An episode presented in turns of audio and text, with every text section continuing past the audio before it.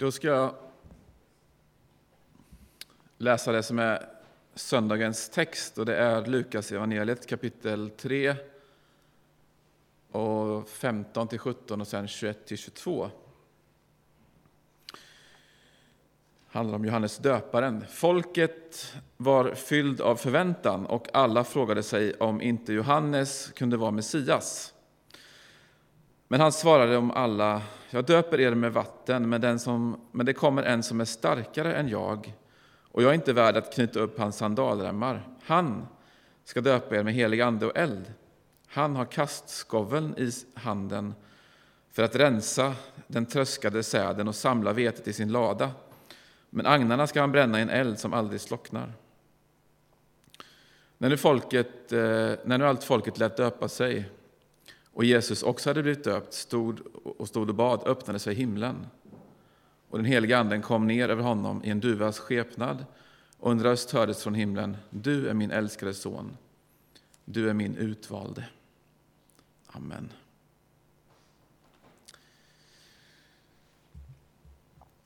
Här har vi alltså folket som kommer till Johannes. De var fulla av förväntan. De väntade på, de väntade på Messias på Guds utvalde. Det var en dröm och en längtan som hade planterats för länge sedan och växt under generationer hos Israels folk. Och så såg de på Johannes, en helt annorlunda människa som lämnat staden, gett sig ut i öknen. Han eh, åt gräshoppor och var klädd i kamelhår, något helt annat. Och då undrar de, var det han som var Messias? Var det han som de hade längtat efter och väntat på? Och Johannes hör den frågan, hör deras fråga. Och det är som att han säger då så här, ja, jag är, jag är helt annorlunda. Men den som ska komma, han är helt annorlunda.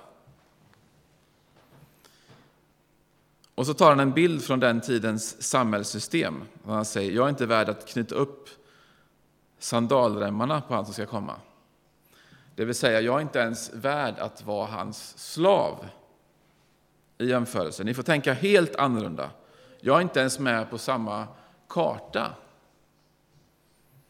Jag döper med vatten och eld, eller med vatten, han döper med ande och eld. Alltså jag döper, jag kommer åt det som är på utsidan, vilket är bra, att tvättas ren men han döper med ande och förändrar er inifrån och med eld som kan smälta metall, som kan rena metall. Så förändrar han er. Eh, dopet som signalerar en, en övergång. Ett eh, elddop, ett stålbad, någonting som för oss över från en fas till en annan, som förädlar, förvandlar och renar. Jesus han döper med ande och eld. Det är så annorlunda. Och så för att förklara detta som han har sagt då, så tar han en bild som var bekant för de som hörde på från vardagen, från, från jordbruket.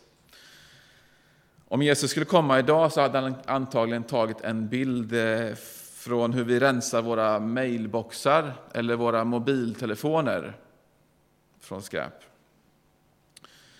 Men här handlar det om hur man går från, det, från, från gräset, från, från vetet till i slutändan ett fantastiskt bröd. Jag ska se om vi har en, en bild på, på bröd, ny, nybakat bröd, lite ljummet med, med smör som smälter.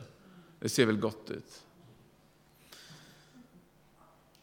Och vi ska ta del av den här processen, i alla fall lite av den processen, hur man går från, från säd som har växt upp och bildat det här fina axet. Och vi kollar på det så har vi veteaxlar. Och axeln är ju ett skyddande... De, de, de eh, är vetekornet och ett skyddande skal. För att vetekornet ska kunna växa lugnt och bra så behöver det ha ett skal som skyddar det från köld, och hur gör man då för att få fatt i, i vetekornet, det som ger näring, det som ger bröd? Eh, så man inte får i sig för mycket av skalet, för det blir inget gott bröd. Eh, utan man måste skilja det från, från agnarna, som det då heter. Ja, men då plockar man ut det här axet och börjar, man, man börjar tröska och då kan det se ut så där. Jag hittade ingen bra bild, men ni fattar, man slår på, på axeln på det gamla sättet. Nu finns det väl lite modernare sätt, tänker jag mig, eh, för att få ut. Eh, men de här vetekornen de lossar inte direkt från agnarna, utan det blir som en, en, en röra på, på det här tröskgolvet. Och det här tröskgolvet ska vara, helst vara väldigt slätt och fint, så ingenting kan komma emellan. Men då på golvet så blir det en röra av agnar och vete. Eh, alltså det som måste bort och det som vi vill ha fatt i. Det som ger oss näring, det som vi behöver. Så efter tröskningen, när man har hamrat på, på axeln, då, så, så kommer vi till kastskoveln. Eh, och det finns lite olika varianter på den. Eh, jag har hittat eh, två här. Och vi vet inte exakt vilken kast, slags kastskovel de använde. Eh, som Johannes döparen syftar på, om det var den här gaffelaktiga varianten, eller, som, det stämmer mer med den engelska översättningen, eller om det är den mer svenska vi har ju ordet skyffel. Ni ser, det är som en kort skyffel.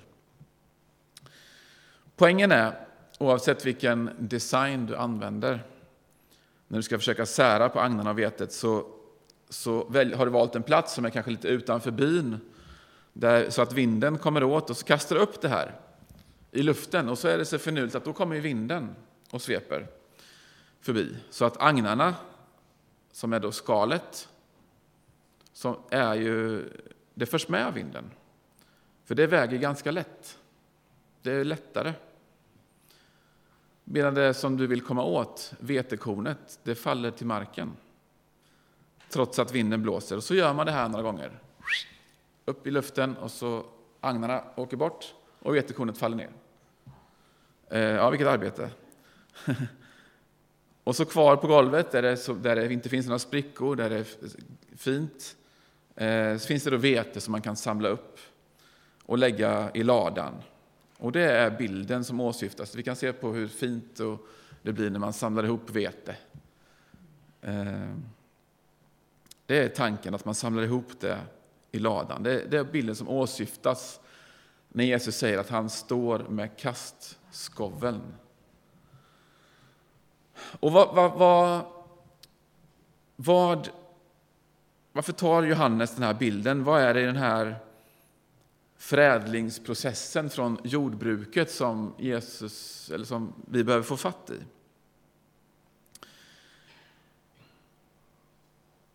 Ja, kanske är det så att eh, våra liv är precis som veteplantan, att, att vi växer. Alltså li, livet händer och så finns det saker som skyddar oss, skyddar det som är, är skört. Saker som eh, inte kan utsättas för allt, mycket, allt för mycket vind och allt för mycket köld. Men sen kommer en tid när vi, när vi vill försöka få fatt i det som är av, av evig vikt, när vi behöver tröska, eller rättare sagt, när vi tröskas. För det går att se, se på det här lite, på lite olika sätt. Och det jag kommer att tänka på det är att, att vi tröskas Alltså tröskas är det här bankandet som kan ske med de här verktygen vi såg på bilden här. Det också sker med hästar eller åsnor som går runt och trampar eh, på de här axeln. Och jag får bilden av att ja, men livet självt tröskar oss ibland. Att livet är ganska tufft. Livet är fantastiskt i tider, men också helt brutalt ibland. Och så tröskas vi, alltså livet hamrar på oss. Och så börjar vi se där, vad är, vad är det som är värt något egentligen? Har ni varit med om det? Man kanske flyttar till en ny stad. Man kanske tvingas flytta till ett nytt land. Man inleder en relation, man avslutar en relation. Någon tas bort. man själv drabbas av fysisk eller psykisk ohälsa. Och ibland så ser, vid de tillfällena så ser vi plötsligt såklart, här är agnarna, här är vetet. Detta är av evig vikt i mitt liv. Och det här är sånt som kanske har hjälpt mig, kanske har skyddat mig, men som nu lägger sig emellan och förstör. För det är ju så i vårt liv. Det, det, det, finns ju, våra liv består ju både av det som är av evig vikt och det som förstör. Det, som, och det kan vara beteenden. Det kan vara vanor, tankesätt. Saker som du märker, ja men det här är inget bra. Kanske har tittat tillbaka på din dag någon, någon dag, någon gång och sett, ja men det här blir inget bra. Det här var ju mitt ansvar. Och det kanske har hänt flera gånger. Det ligger kvar där. Agnarna ligger kvar där. Och så blir våra liv en sån här röra ibland på tröskgolvet. Och jag tror inte det gäller bara för oss som, som individer, utan detta finns också om man lyfter upp det på en systemnivå, om vi kallar det det. Alltså om vi tittar på vår värld idag så ser vi en, det är en röra. Vi kan se hur saker som har varit väldigt bra och konstruktiva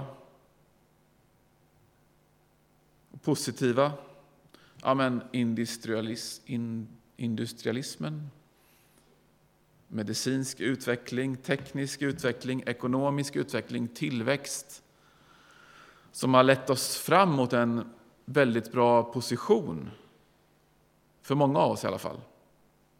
En position av hälsa, välstånd och välfärd. Men så börjar vi se hur jordklotet skälver, hur jordklotet börjar feberyra. Och så får vi se, men vänta lite nu. Det finns saker där som ligger i vägen. Saker som vi behöver göra upp med. Vi kan inte fortsätta så här. Och så ligger vi kanske där på tröskgolvet, både vi som individer och civilisation vete och agnar ihopblandat. Och det är då Jesus kommer med det här erbjudandet då om, om kastskoveln. Och den här texten, när vi läser den, så kanske vi förknippar det här med något lite hotfullt. Han står med kastskoveln, vete och agnar, eld som aldrig slocknar. Men det som huvudbudskapet här är ju någonting hoppfullt. Därför att när vi ligger där som individer, som civilisation, så är löftet att han, han samlar upp dig i allt det som är du. Alltså Gud har, har koll. Han samlar upp dig. Som du, när du följer med i hans kastskovel upp, då tas du upp där, där Andens vind blåser. Så att Anden kan föra bort och smeka bort det som är agnar i ditt liv det som förstör och bryter ner. Eller det är vår, vår civilisation som, som leder oss in i en återvändsgränd. Det, det kan Gud sortera bort. Och varför, varför är det hoppfullt? Jo, för att ja, men du är inte, och jag är inte ensamma om att känna det här, om att, om att vara i det här. Och vi kan känna ett enormt ansvar eller ångest. Ja, men både för mitt eget liv och för vår värld. Jag undrar, vad ska jag göra? Jag måste göra någonting. Han står med kastskoveln. Och vinden blåser. Vinden delar på agnar och vete. Det är inte, det är inte vetets sak att göra det, utan det gör vinden. Han gör det. Hans är makten och äran. Och det är hoppfullt. Han för dig hela vägen hem till sin lada. Där du inte behöver ditt gamla skydd, de här sakerna som, som låg i vägen, utan hans lada. Tak och väggar skyddar dig i allt det som är av evig vikt hela vägen hem. Det är, det är hoppet i den här bilden. Och det är ju ett hopp. Vi kan kalla det ett hopp, för det är väldigt också svårt att se för oss. Hur det ska gå till. Jag menar, om du har sett in i dig själv, till exempel. eller om du har sett in i den här världen så är det otroligt svårt. Hur ska det gå till? Nog för att Gud har mycket makt, men så mycket makt, har han verkligen det? Ja, den här bilden säger det. Så det är ett hopp. Men så måste vi också ta fasta på det som mm, är lite hotfullt i den här bilden. För det finns någonting i den här bilden. Det, det går liksom inte helt utan smärta. Vad är då detta? Vad är det hotfulla? Om jag tänker att han kommer med sitt erbjudande så är det just ett, ett erbjudande. Du kan säga ja, men du kan också säga nej. Du har fått både ett ja och ett nej i ditt vokabulär. Du har möjlighet att säga ja, jag följer med. Ja, jag följer med i din kastskovel upp i andens vind, men du kan också ha möjlighet att säga nej. Och det, åtminstone för mig så känns det hotfullt just möjligt att, att kunna säga nej till det här. Men varför skulle man vilja säga nej till ett sånt här erbjudande? Jo, för att det finns, det finns en kostnad som vi behöver se och sätta ord på. Alltså kostnaden i, är ju det som har blivit mitt, mitt liv. Det, och det, det finns saker som jag kanske måste släppa taget om. Om det är destruktivt, om det förstör, om det ligger mellan mig och Gud så är det klart att jag, att jag vill släppa taget om det.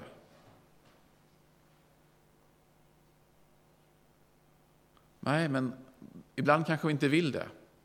Ibland ligger vi där på, vi ligger där på tröstgolvet och håller i. Och så kan det vara, även om det bara är skräp där, kvar där, så kan jag ha blivit så, så, så kär i det att jag säger nej. Därför att min, min själ anar att jag blir av med någonting. Och det kommer inte att hålla när han döper mig med ande och eld. Kommer det försvinna iväg. Ofta är det mycket finare och pråligare än gammalt vete, veteskräp, eller vad man kallar det. Det vi håller fast i alltså. Men det är kanske lika lite värt egentligen. Och Det här är en bild, det är en fin bild, men vad betyder den konkret? det är spännande ibland att gå in i sådana här bibliska bilder och försöka fundera på vad de betyder. Vad innebär det att säga ja till kastskoveln, att följa med upp i Andens vind? Vad innebär det att säga nej? Och vad är det för smärta som finns där? Ja, men låt oss bli riktigt låt oss bli konkreta här till slut.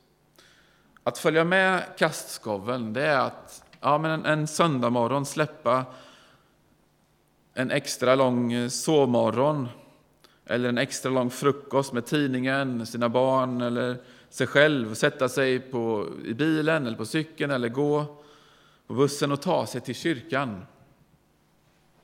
Där din själ kanske anar att du kommer bli berörd. På ett sätt. Och saker kommer bli synliga. Att göra den resan, att säga ja till det, det är att säga ja till kastskoveln. Och sen när du är där så kan du så så kan du, behöver du inte fly undan, utan då finns saker som berör dig, som talar till dig. Och du kan ta det här steget, eh, kanske också som idag, ta, ta nattvarden och låta dig bli berörd. Och den som gör det, kanske för första gången också, eller för, har gjort det för många gånger förut, det finns ett sting där. Det finns också något slags sorg och smärta i detta, för det är att man släpper något av sitt, sitt oberoende. Oberoende är en viktig sak för oss människor. Eller att, eller att gå in till förbönsrummet och för en annan människa säga det, ja, men jag behöver hjälp. Eller säga det till Gud, jag behöver hjälp. Det är att följa med kastskoveln upp, att utsätta sig för Andens vind. Det finns en smärta i det, att bli så transparent inför sig själv, inför Gud och kanske också för en annan människa. Jag tror att den här, det är liksom elden och an, anden som Jesus döper med. Den finns med varje dag i en kristen människas liv. Den finns i ditt första ja till Jesus, men den finns också där dagligen. Vi har dagligen ett val att följa med kastskoven upp och utsätta oss för Andens vind. För någon kanske det ser ut så att du, du väljer tystnad vid någon tidpunkt på dagen, att du säger nej till allt det som skyndar på och krävs av dig eller som du kräver av livet, att du säger nej till det och låter det bli tyst ett tag och låter Anden tala till dig. Kanske är någon här som behöver göra det. Säger, men vi, säger vi nej på det sättet? Vi är, så, vi är väldigt förtjusta i ljuden och i surret och i aktiviteten att det, det kan vara jobbigt när Andens vind kommer och blåser in i vårt liv och särar på saker och ting och sorterar saker. Och jag har pratat med sådana som tycker att det är jobbigt. Nej, tystnad hjälper inte mig. Och då kan det vara andra saker. Att, däremot att prata, prata med Gud. Att börja prata med honom. Att börja uttrycka till honom, ja men det här är mitt, det här är mitt liv nu. Och så börjar man prata med Gud. Och Gud kan använda det, liksom, så att ens tal kan bli till en själv, profetisk ord, eh, någon, någon slags bön. Till tillrättavisa, eller uppmuntra eller nytändning.